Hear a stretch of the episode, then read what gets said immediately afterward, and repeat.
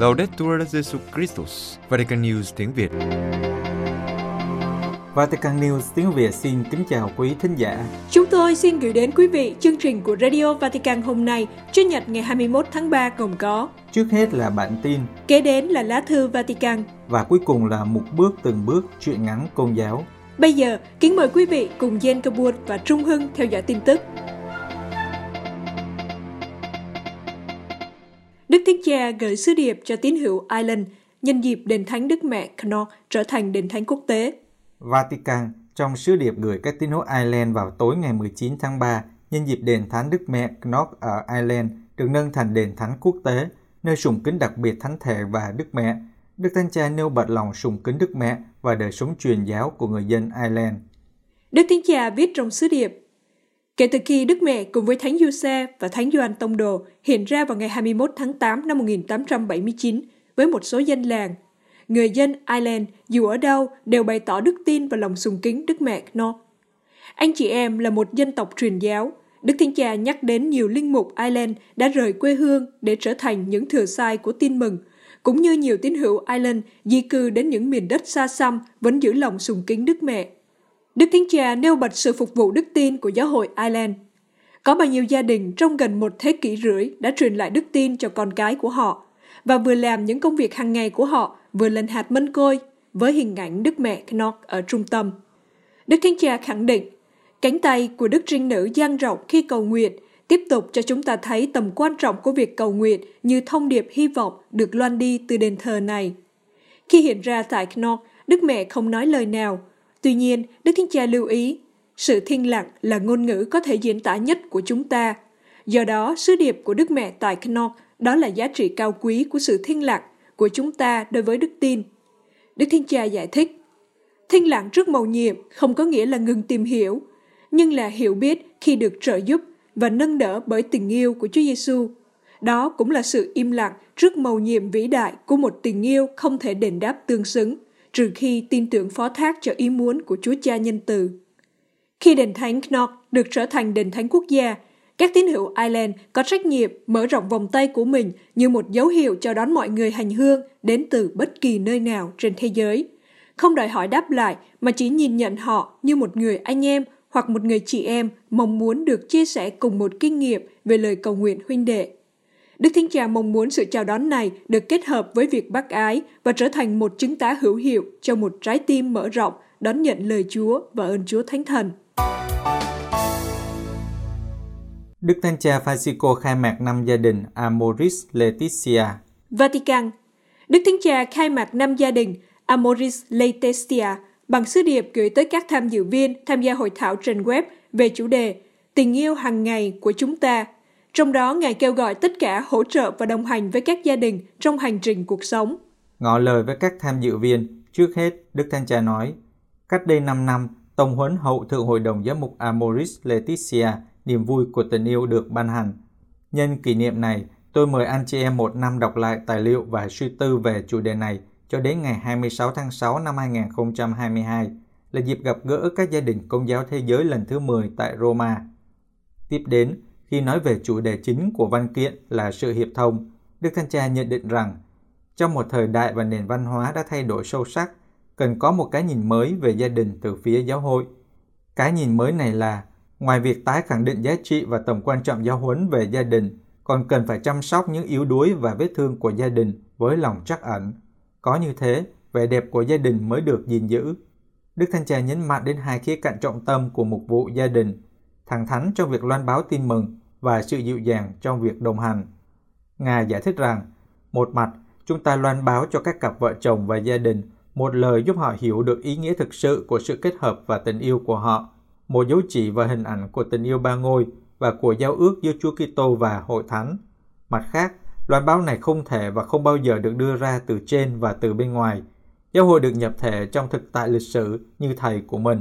Vì thế, khi loan báo tin mừng về gia đình, giáo hội cũng làm như vậy bằng cách hòa mình vào cuộc sống thực tế, hiểu rõ những nỗ lực hàng ngày của vợ chồng và cha mẹ, những vấn đề, những đau khổ của họ, những tình huống lớn nhỏ đè nặng và đôi khi cản trở con đường của họ. Theo Đức Thanh Cha, trong thời điểm đại dịch này, tương quan gia đình đã và vẫn đang bị thử thách nghiêm trọng. nhưng đồng thời gia đình vẫn là điểm tham chiếu mạnh mẽ nhất, hỗ trợ mạnh mẽ hơn, nơi không thể thay thế cho dấu ấn của toàn thể cộng đồng nhân loại và xã hội. Đức Thánh Cha mời gọi, vì vậy chúng ta hãy hỗ trợ gia đình, hay bảo vệ gia đình khỏi những gì làm tổn hại đến vẻ đẹp của nó. Chúng ta hãy tiếp cận mầu nhiệm tình yêu với sự ngạc nhiên, thận trọng và dịu dàng. Và chúng ta hãy dấn thân gìn giữ những mối dây liên kết quý giá và mong manh. Con cái, cha mẹ, ông bà. những mối dây này cần thiết để sống và sống tốt, để nhân loại trở nên huynh đệ hơn. Vì vậy, năm dành riêng cho gia đình bắt đầu từ hôm nay sẽ là thời điểm thuận lợi để tiếp tục suy tư về Amoris Laetitia. Thánh tích chân phước Carlo Acutis được đưa đến Ba Lan.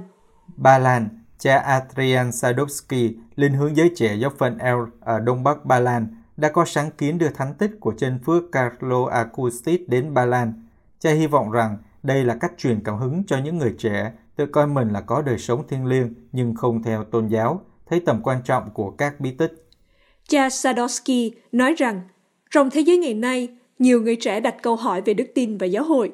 Nhiều người chấp nhận Chúa nhưng không chấp nhận giáo hội như một thể chế và một số nghi ngờ về sự vĩnh hằng. Cha nói, đôi khi thật khó để họ hiểu rằng giáo hội là bệnh viện dành cho tội nhân và chỉ trong đó người ta mới có thể gặp được Thiên Chúa hằng sống trong hành động bí tích. Chân phước Carlo giúp chúng ta nhận thức được điều này. Cha đã liên lạc với Vatican để xin thánh tích của chân phước Akutip. Ngày 23 tháng 2, thánh tích đã được đặt tại nhà thờ chính tòa giáo phận Elk trong thánh lễ do Đức cha Jesse Majo cử hành. Trong bài giảng, Đức cha nói rằng Trần Phước Akutip có một khả năng phi thường trong việc truyền đạt những giá trị mà Ngài tin tưởng và giúp mọi người khám phá ra rằng Thiên Chúa ở gần chúng ta và sống với người là một điều gì đó tuyệt vời. Ngài muốn thu hút càng nhiều người đến với Chúa Giêsu càng tốt và đã trở thành người rao giảng tin mừng chủ yếu qua gương mẫu cuộc sống của mình. Thánh tích của chân phước Akusip được đưa đến Ba Lan dưới thời điểm thử thách của giáo hội tại nước này. Một báo cáo hồi đầu tháng này cho biết việc thực hành tôn giáo trong giới trẻ Ba Lan đã giảm một nửa trong gần 30 năm. Cha Sadowski nói, trong thực tế ngày nay, khi cuộc sống hàng ngày của những người trẻ chuyển sang Internet do đại dịch, giáo hội ban cho chúng ta một vị chân phước, người đã sử dụng phương tiện này để loan báo tin mừng. Thánh tích của chân phước Akutiv sẽ được rước đến các giáo sứ ở giáo phận Erk trong năm nay để nhiều người có thể kính viếng. Giáo hội Công giáo và Liên minh châu Âu cùng cam kết chống đại dịch. Roma Ủy ban Hội đồng Giám mục của Liên minh châu Âu nhóm họp mùa xuân trong hai ngày 17 và 18 tháng 3. Các giám mục đã nhất trí, Giáo hội Công giáo và Liên minh châu Âu cùng nhau giải quyết những vấn đề trong thời điểm lịch sử đặc biệt này. Trong thông cáo kết thúc khóa họp, các giám mục viết, khi đối thoại với ông Margaritis Kinas, Phó Chủ tịch Ủy ban châu Âu, chúng tôi đã thảo luận về một số vấn đề cấp bách nhất trong chương trình nghị sự của châu Âu, nhấn mạnh sự cần thiết phải làm việc cùng nhau để ứng phó với giai đoạn lịch sử được đánh dấu bởi cuộc khủng hoảng khí hậu và đại dịch COVID-19. Các giám mục cho biết, khi suy tư về quá trình phục hồi ở châu Âu và các nước thành viên hiện nay, hội nghị đã nhấn mạnh tầm quan trọng của các chính sách châu Âu, đặt con người ở trung tâm và dựa trên các giá trị để bảo vệ người nghèo và những người dễ bị tổn thương, đặc biệt trong bối cảnh điều kiện kinh tế xã hội ngày càng trở nên tồi tệ do đại dịch. Liên quan đến người di cư, các giám mục nhấn mạnh rằng, trong khi ghi nhận những nỗ lực nhằm xác định một khuôn khổ mới và hoàn chỉnh nhằm tạo ra một cơ chế công bằng để quản lý di cư, chúng tôi kêu gọi các bên liên quan thúc đẩy một bối cảnh đón tiếp và các tiếp cận đúng cho những người có nhu cầu. Chúng ta phải làm việc để bảo đảm tôn trọng hoàn toàn quyền cá nhân xin tị nạn của bất kỳ ai trên lãnh thổ của châu Âu không bị đẩy lùi khỏi biên giới của chúng ta. Và cũng bởi vì nguồn gốc của các cuộc di cư thường là do biến đổi khí hậu và tác động sinh thái, các giám mục nhắc lại rằng sẽ rất tốt nếu khởi động điều được gọi là thỏa thuận xanh châu Âu. Đó là kế hoạch của Ủy ban châu Âu nhằm chống lại những hiệu quả nghiêm trọng của biến đổi khí hậu. Sau cùng, về tự do tôn giáo tại châu Âu, các giám mục lo ngại về những hạn chế gần đây do đại dịch, cũng như sự gia tăng tỷ lệ mù chữ tôn giáo thường có thể dẫn đến những nhận thức tiêu cực về chính tôn giáo mình đang theo. Vì lý do này, Ủy ban Hội đồng Giám mục của Liên minh châu Âu nhấn mạnh sự cần thiết của một cách tiếp cận đối thoại với các cơ quan công quyền, tránh sự kiểm duyệt và ủng hộ các sáng kiến liên tôn để thúc đẩy quyền cơ bản này. Các hội giáo hoàng truyền giáo Hoa Kỳ tài trợ cho châu Phi New York qua Missio Invest một quỹ xã hội do giáo hội quản lý, các hội giáo hoàng truyền giáo Hoa Kỳ đang nỗ lực tài trợ cho hàng ngàn dự án ở châu Phi. Missio Invest được thành lập vào năm 2014, hoạt động thông qua một loạt các doanh nghiệp nông nghiệp, cung cấp đào tạo, hỗ trợ kỹ thuật và vốn đầu tư cho các dự án ở châu Phi nhằm cải thiện an ninh lương thực, hỗ trợ việc làm tại địa phương và tăng khả năng chống chịu với khí hậu. Chính phủ Hoa Kỳ đã cấp một khoản vay 20 triệu cho Missio Invest để hỗ trợ các khoản vay cho các tổ chức nông nghiệp, bao gồm tài chính, y tế và giáo dục ở châu Phi cạnh Sahara. Nhờ đó, các hội giáo hoàng truyền giáo Hoa Kỳ đã tạo ra tác động mạnh mẽ cho các dự án ở châu Phi. Các khoản đầu tư của quỹ cũng cho phép người dân châu Phi tạo ra thu nhập định kỳ ổn định, hỗ trợ và mở rộng các trường học, bệnh viện và các tổ chức xã hội khác, phục vụ nhu cầu của cộng đồng, chăm sóc những người dễ bị tổn thương và củng cố các hoạt động dịch vụ xã hội. Missio Invest hiện đã cung cấp 38 khoản vay với tổng trị giá 4,3 triệu đô la đầu tư vào 36 doanh nghiệp nông nghiệp ở Kenya, Malawi, Nigeria, Tanzania, Uganda và Zambia. Cha Small, giám đốc điều hành dự án, nhấn mạnh rằng Missio Invest đang tiếp cận các hoạt động doanh nhân không được phục vụ và thường bị bỏ quên ở châu Phi. Khoảng 40% trong số đó là phụ nữ.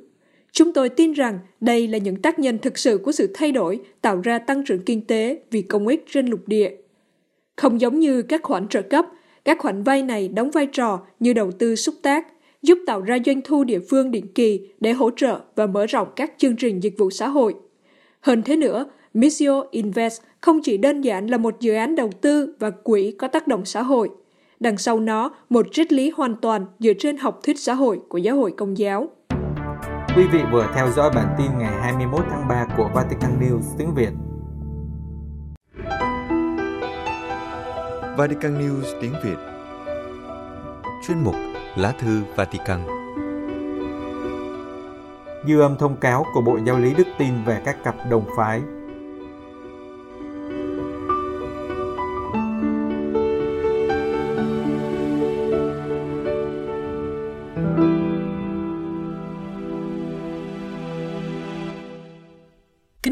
thính giả, trong tuần qua, nhiều phản ứng đã được ghi nhận trong dư luận công giáo thế giới về thông cáo công bố ngày 15 tháng 3 vừa qua. Qua đó, Bộ Giáo lý Đức tin khẳng định rằng giáo hội không có quyền làm phép chúc lành cho sự kết hiệp của những người đồng phái, và vì thế, việc làm phép chúc lành như vậy là điều bất hợp pháp.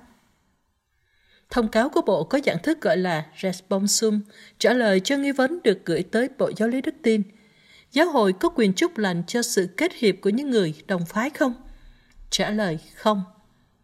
Kèm theo câu trả lời vắn gọn này là bản giải thích dài hai trang, mang chữ ký ngày 22 tháng 2 của Đức Hồng Y Tổng trưởng và Đức Tổng giám mục Tổng thư ký, và ghi thêm rằng trong buổi tiếp kiến dành cho Đức Tổng giám mục Tổng thư ký, Đức Thánh Cha đã được thông báo và Ngài đồng ý với việc công bố câu trả lời và bản giải thích đính kèm. Trong số những lý do khiến Bộ Giáo lý Đức tin minh định lập trường trên đây, trước tiên có liên hệ tới sự thật và giá trị của việc chúc lành là áp ít tích và hành động phục vụ của giáo hội vẫn đòi những gì được chúc lành hoặc làm phép phải thích hợp để lãnh nhận và biểu lộ ơn thánh. Vậy mà những quan hệ dù là bền vững, bao hàm những hành vi tính dục ngoài hôn nhân, nghĩa là ngoài sự kết hợp bất khả phân ly giữa một người nam với một người nữ và cởi mở đối với việc truyền sinh, đều không đáp ứng các ý định của Thiên Chúa. Nhận xét này không phải chỉ liên hệ tới các cặp đồng phái mà thôi, nhưng cả việc thực hành tính dục ngoài hôn nhân. Một lý do khác khiến Bộ Giáo lý Đức tin không chấp nhận việc làm phép chúc lành cho các cặp đồng phái là vì việc làm này có nguy cơ đồng hóa một cách sai lầm giữa việc chúc lành cho sự kết hợp của những người đồng phái với bí tích hôn phối. Bộ Giáo lý Đức tin minh xác rằng câu trả lời phủ nhận này của Bộ không loại trừ việc chúc lành cho cá nhân người có xu hướng đồng tính luyến ái nếu họ biểu lộ ý chí sống trung thành với các ý định được Thiên Chúa mặc khải. Trong bản giải thích, Bộ nhận xét rằng trong một số lĩnh vực của giáo hội đang phổ biến những dự phóng và đề nghị chúc lành cho sự kết hiệp của những người đồng phái. Hiện tượng này lan mạnh nhất là tại những nước nói tiếng Đức và phần nào tại Mỹ, nên những phản ứng nhiều và mạnh nhất cũng đến từ những vùng này. Đáng kể là Đức cha Georg Bechin, giám mục giáo phận Limburg, chủ tịch Hội đồng giám mục Đức, Ngài tuyên bố không hài lòng về thông cáo của Bộ Giáo lý Đức tin và nói, Bộ này đã trình bày những quan điểm của Bộ và chắc chắn những điểm đó sẽ được thảo luận trong con đường công nghệ của Công giáo Đức đang tiến hành. Đức cha Beijing cũng nói là không hài lòng về cách thức can thiệp của Tòa Thánh, vì làm như vậy tạo cho người ta cảm tưởng là cuộc thảo luận thần học hiện nay về vấn đề này đang diễn ra trong giáo hội Hoàn Vũ và tại giáo hội Đức phải mau lẹ chấm dứt sớm bao nhiêu có thể. Những cuộc thảo luận khẩn trương và với những lý lẽ tốt tại nhiều nơi và những cuộc nghiên cứu thần học về việc mục vụ ngày nay không thể bị loại bỏ bằng một lời từ trên trời phán xuống như thế. Lập trường của Đức cha Beijing không phải là điều mới mẻ, vì từ lâu trong giáo phận liên mục của Ngài, nhiều linh mục vẫn làm phép chúc lành cho các cặp đồng phái.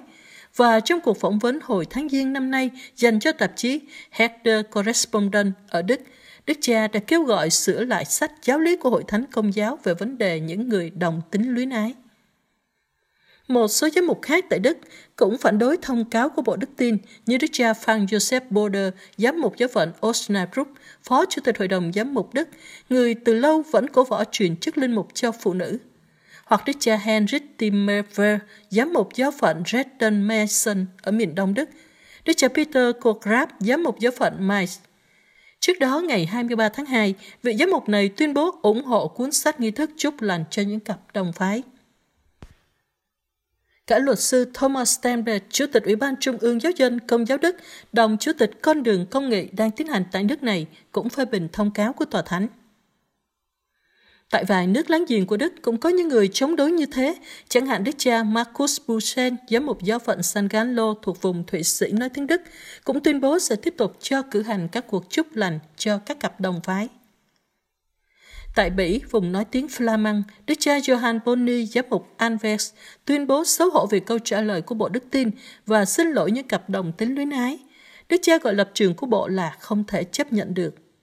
Nhưng Hội đồng Giám mục Bỉ ra thông cáo nói lên lập trường dịu dàng hơn và nhấn mạnh sự phân định, đồng hành và hội nhập là những thái độ chủ yếu và khuyên mọi người hãy cảm thấy được nâng đỡ bằng tâm huấn Amoris Laetitia của Đức Thánh Cha Francisco. Tại Áo trong số 15 giám mục, có Đức cha Benno Elves, giám mục giáo phận Fenkirk, phê bình văn kiện của Bộ Giáo lý Đức tin. Ngoài ra có một nhóm cha sở tuyên bố rất bất mãn vì thông cáo của Tòa Thánh và có cảm tưởng giáo hội trở lại cái thời mà họ nghĩ là đã qua rồi nhờ Đức Giáo Hoàng Francisco. Và họ tuyên bố sẽ tiếp tục chúc hôn cho những cặp đồng phái yêu nhau. Đứng đầu nhóm này là linh mục Helmut Schüller, cựu tổng đại diện giáo phận Vienna. Vị này đã bị tòa thánh thu hồi tước đức ông năm 2012. Nhóm này được lập năm 2006, vẫn đòi giáo hội thay đổi luật độc thân cho phụ nữ làm linh mục, cho người tin lành trước lễ. Tại Đức cũng có các giám mục trung thành với đạo lý của giáo hội, lên tiếng bên vực thông cáo của Bộ Giáo lý Đức tin. Vị đầu tiên là Đức cha Rudolf Wodenholzer, giám mục giáo phận Regensburg, đã chào mừng và cảm ơn vì thông cáo của Bộ minh định rõ vấn đề. Đức cha viết, Bộ Giáo lý Đức tin qua câu trả lời đã khẳng định giáo huấn của giáo hội. Trong tâm huấn Amoris Laetitia, Đức Thánh Cha Francisco đã nhấn mạnh rằng không có nền tảng nào để coi sự kết hiệp của những người đồng phái là hôn phối. Cùng tuyên bố ủng hộ câu trả lời của Tòa Thánh có Đức cha Stephen Oster, giám mục Paso, Đức cha Wolfgang Ipon, giám mục Görlitz ở miền Đông Đức, và Đức cha Rego Maria Hanke, giám mục Eichstätt các giám mục khác thì bày tỏ sự dè dặt và bất đồng. Một số linh mục khác tuyên bố tiếp tục chúc lành cho các cặp đồng phái như vẫn làm cho đến nay. Việc chúc lành cho các cặp đồng phái thực ra chỉ là một trong những điều mà con đường công nghị tại Đức đang nhắm tới, đó là thay đổi luân lý công giáo về tính dục, chấp nhận đồng tính luyến ái, bãi bỏ luật độc thân linh mục, dân chủ hóa giáo hội và chuyển chức linh mục cho phụ nữ. Những lập trường này trái ngược với đạo lý và kỷ luật của giáo hội công giáo. Một số giám mục ở Đức như Đức Hồng Y, Maria Renner Vonki, Tổng giám mục giáo phận Köln, hồi tháng 9 năm 2020 đã cảnh giác về nguy cơ ly giáo của giáo hội công giáo Đức xa lìa tình hiệp thông với giáo hội hoàn vũ. Đặc biệt, hôm 16 tháng 3 vừa qua, Đức cha Philip Egan, giám mục giáo phận Portsmouth, Anh quốc, bày tỏ e ngại con đường công nghiệp của giáo hội công giáo tại Đức sẽ dẫn tới sự ly giáo trong thực tế – Tuyên bố với hãng tin công giáo CNA ở Mỹ, Đức cha Egan nói, Trong tư cách là một giám mục, tôi có trách nhiệm không những đối với giáo hội tại giáo phận này, nhưng còn đối với giáo hội hoàn vũ nữa. Tôi có những người bạn Đức có cùng nỗi lo âu về con đường công nghị này. Cách thức nó được tiến hành và chủ trương của nó chắc chắn sẽ dẫn tới những kết luận làm tổn thương và động với truyền thống của giáo hội. Đức cha Egan cho rằng tòa thánh phải tái khẳng định rõ ràng khuôn khổ đạo lý như Bộ Giáo lý Đức tin đã làm hôm 15 tháng 3 vừa qua. Chính Đức Giáo Hoàng cần can thiệp để nói rõ giáo huấn có thế giá. Đó là vai trò của sứ vụ Phêrô. Ngài cần triệu tập các giám mục Đức về Roma và đề ra cho họ một phương pháp thích hợp.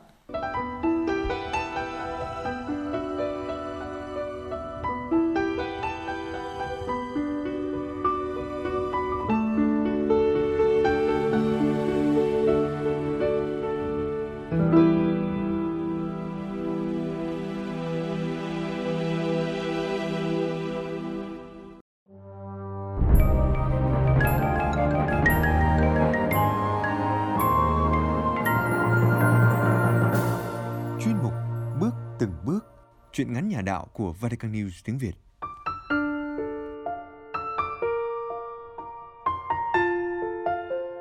Truyện ngắn, Hạt giống nảy mầm, của tác giả Kiều Thu, trích từ tập truyện ngắn Người gieo hạt, Người đọc Bích Ngọc Vatican News tiếng Việt thực hiện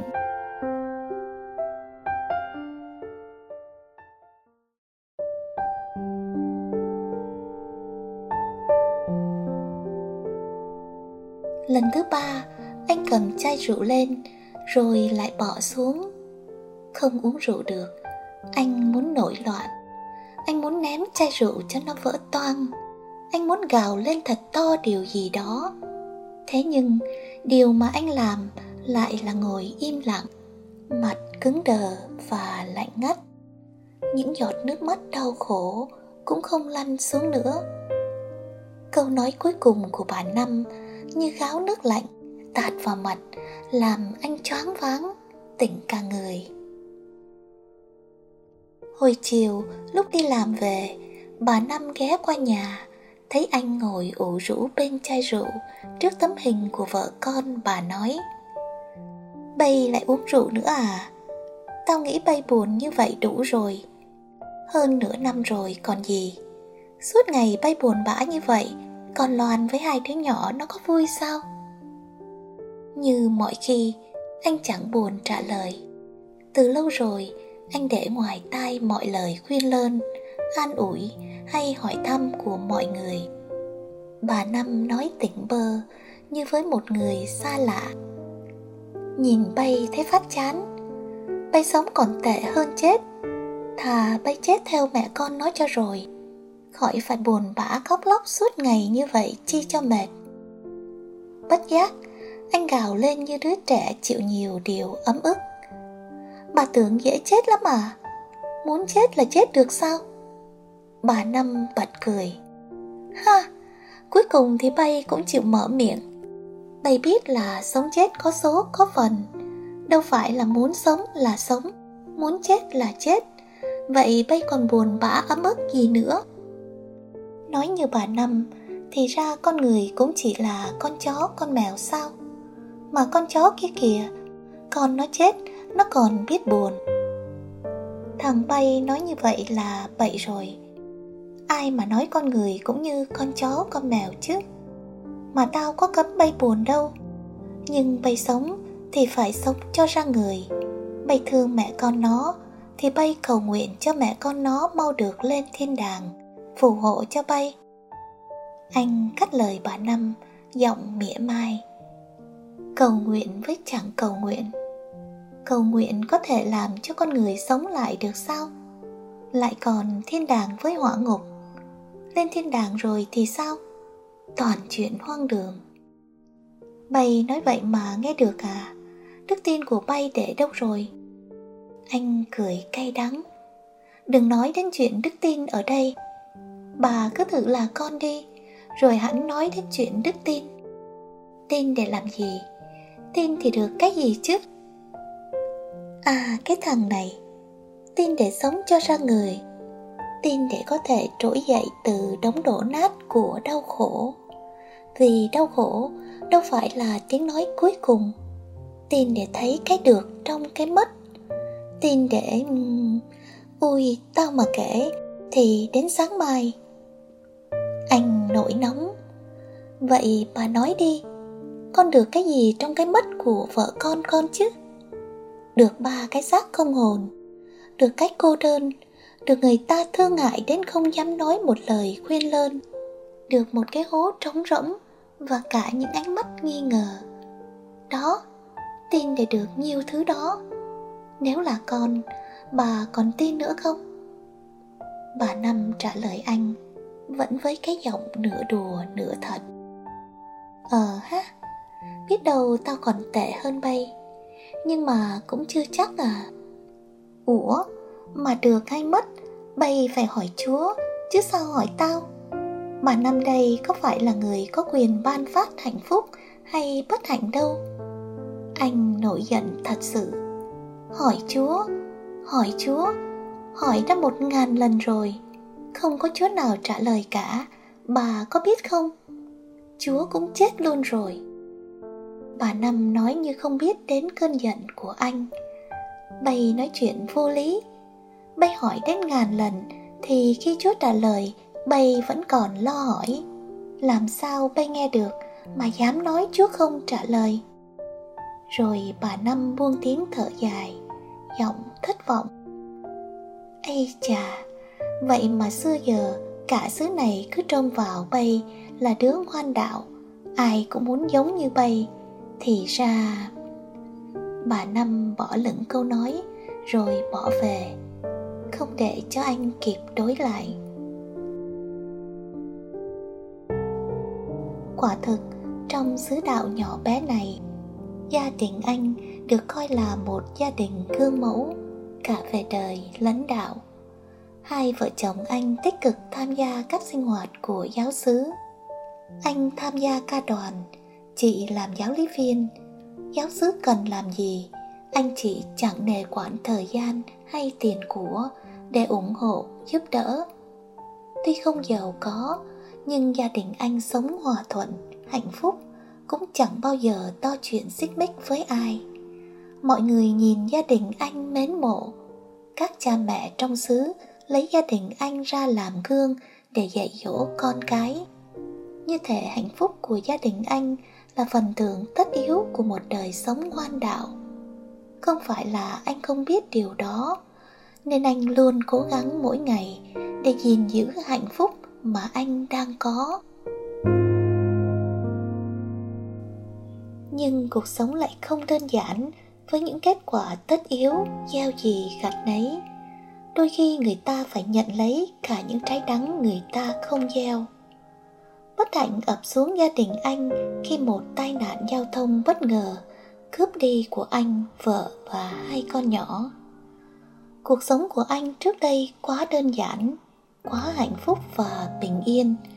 Anh không được chuẩn bị để đón nhận những bất hạnh, mà thực tế thì có mấy ai muốn được chuẩn bị để đón nhận bất hạnh đâu. Cái chết của vợ con là một đòn quá mạnh so với sức chịu đựng của anh đau khổ nếu không là một bức tường dày đổ ập xuống để đè bẹp con người trong nỗi tuyệt vọng, thì lại có tác dụng như một chiếc máy cày tàn bạo. Nó xới tận gốc rễ cả những cây cổ thụ, lật tung những gì xem ra là bền vững nhất. Anh không nằm trong luật trừ. Những gì trước đây anh nghĩ có thể nắm giữ trong tầm tay, nay nhanh chóng tuột khỏi anh như cây mùa thu trút lá. Anh nghỉ ca đoàn, bỏ luôn cả nhà thờ. Mọi thứ đối với anh giờ đây đều vô lý và vô nghĩa, khi cái mà anh cho là hạnh phúc của anh không còn nữa. Trước cái chết của vợ con, anh không ngừng hỏi tại sao, nhưng câu trả lời anh nhận được luôn luôn là một lời thinh lặng, mênh mông. Anh rơi vào vực thẳm của sự hồ nghi bởi anh không thể nào chịu nổi cái ý nghĩ, những cái cố gắng của vợ chồng anh từ trước tới nay chỉ là vô ích. Nếu thực sự có chúa, lẽ nào người không nhìn thấy những thiện chí của anh? Vậy sao người lại nỡ đối xử bất công với anh như vậy? Dường như khi mất niềm tin vào chúa, người ta cũng chẳng còn tin tưởng được ai ngay cả với chính mình. Hơn nửa năm nay, ngày nào anh cũng uống rượu để quên sầu. Đôi lúc cầm chai rượu, anh tự hỏi, uống rượu có phải là giải pháp để quên sầu chăng? Nhưng anh cũng chẳng thể tự trả lời. Thực ra, anh đã chẳng thể trả lời cho tất cả mọi câu hỏi nào. Chỉ biết rằng, dường như càng uống, anh càng chìm sâu trong sự cay đắng và anh cũng không muốn thoát ra khỏi nó. Bởi cảm giác chánh choáng của cơn say làm cho anh dễ chịu hơn cái trống rỗng của sự tỉnh táo trước những câu hỏi, không lời giải đáp. Có thể nói, anh đã cố gắng hết lòng với chúa. Chẳng chảnh mãn một ngày nào để mong duy trì cái hạnh phúc mà anh đang có. Nhưng kết quả những ngày tháng hạnh phúc mà anh nhận được lại quá ngắn ngủi. Còn hiện tại và cả tương lai phía trước của anh là nỗi đau không thể nguôi ngoai trước cái chết thảm thương của vợ cùng với hai đứa con còn rất nhỏ đến vô tội. Anh không thể hiểu gia đình anh đã làm gì nên tội hay ít ra là vợ con anh để phải chịu một cái chết thảm như vậy. Những người đến an ủi anh họ cũng không tìm được một lý do gì khả dĩ có thể biện minh cho bất hạnh anh đang gánh chịu. Họ ngồi bên anh im lặng, nói vài câu bâng quơ theo lẽ thường. Anh bỗng trở thành dấu chấm hỏi cho mọi người. Giá như gia đình anh cũng sống như bao người khác. Đừng quá đạo đức và tốt lành. Hoặc giả như vợ con anh có chết, thì cũng chết một cái chết bình thường đừng trở nên một quả báo theo quan điểm người đời. Hay ít ra, anh cũng còn lại một đứa con để an ủi. Nhưng có thể nói, anh đã bị lấy đi tất cả. Dường như đó mới là lý do sâu kín khiến cho anh đau đớn nhất. Anh thất vọng về thiên chúa của anh, thất vọng với kết quả trước những cố gắng của mình nỗi đau thất vọng đó dường như còn ghê gớm hơn cả nỗi đau mất vợ con. Nó đẩy anh vào một đường hầm tăm tối, làm anh không còn biết phương hướng để đi. Có thật có một thiên chúa tốt lành để anh có thể đứng dậy từ đống đổ nát của đau khổ và tiếp tục sống tốt như trước đây hay không? Nhưng nếu sống như cái hiện tại anh đang sống thì quả như bà năm nói, thật không đáng sống xong chết theo vợ con, thì tự sâu thẳm, anh biết mình không có quyền định đoạt sự sống chết của mình. Câu nói đầy vô tình của bà năm đã lôi anh trở lại thực tế mà anh không muốn đối diện.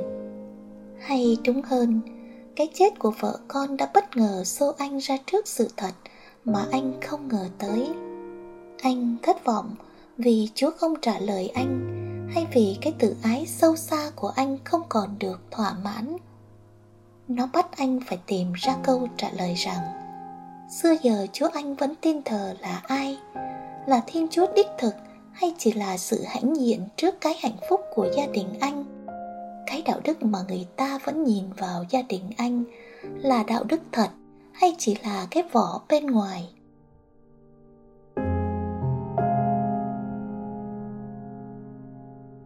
Bóng tối đang dần buông xuống.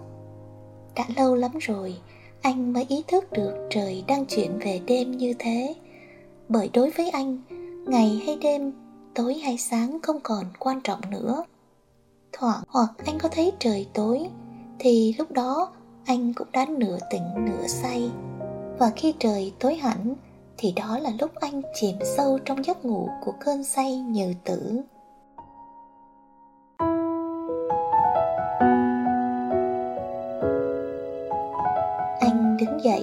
Tìm công tắc điện. Những con nhện bị ánh đèn bất ngờ làm cho hoảng hốt. Chúng ngừng giăng tơ, lơ láo nhìn anh, nửa như thử thách, nửa như muốn chạy trốn. Ánh sáng cho anh thấy chiếc bàn thờ trống trơn, lạnh ngắt. Anh bắt gặp tượng chịu nạn chơ phơ, cô đơn treo cao. Anh bỗng như bị thu hút vào đó. Một con người bị lột trần trụi không mảnh vải che thân đôi tay bị kéo căng với cạnh sườn bị đâm thủng. Đôi bàn chân bị ghim chặt bởi một cây đinh to tướng. Nhọn hoắt, đầu đã gục xuống, mà vòng gai vẫn còn siết chặt. Xung quanh không một người thân, không có một lời an ủi nào. Anh nghe đâu đó có những lời chế giễu, những ánh mắt nghi ngờ, những nụ cười khó hiểu. Con người đó đã bị bỏ rơi hoàn toàn và chịu một cái chết quá kinh khủng, quá đau đớn và tủi nhục. Nhưng không có một dấu hiệu nào của sự phản kháng, không một tiếng rên rỉ hay than trách nào cả. Tất cả chỉ có sự thinh lặng. Con người đó hoàn toàn vô tội và anh bật khóc nức nở.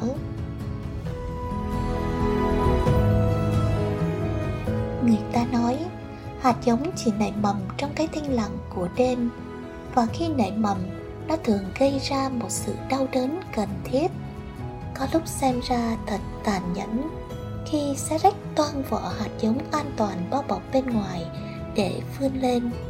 Bởi lẽ, nỗi đau nào cũng cô mang trong mình một hạt giống sự sống. Và mầm sống đó có thể bị giết chết bằng đủ loại thuốc giảm đau mà người ta cố tìm để uống vì sợ đau. Chỉ những ai dám quản đau mới sinh ra được nó. Một sự sống mới mạnh mẽ hơn nguyên tuyền hơn. Người ta cũng nói rằng, đức tin phải được lớn lên và chỉ trổ hoa khi vươn cao tới cây thập giá.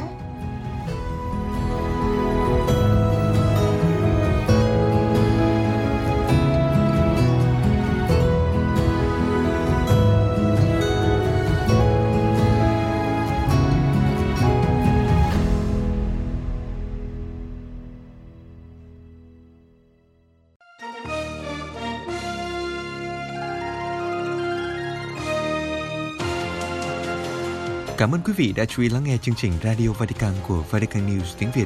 Xin Thiên Chúa chúc lành cho quý vị và toàn gia quyến. Laudetur Jesu Christus, ngợi khen Chúa Giêsu Kitô.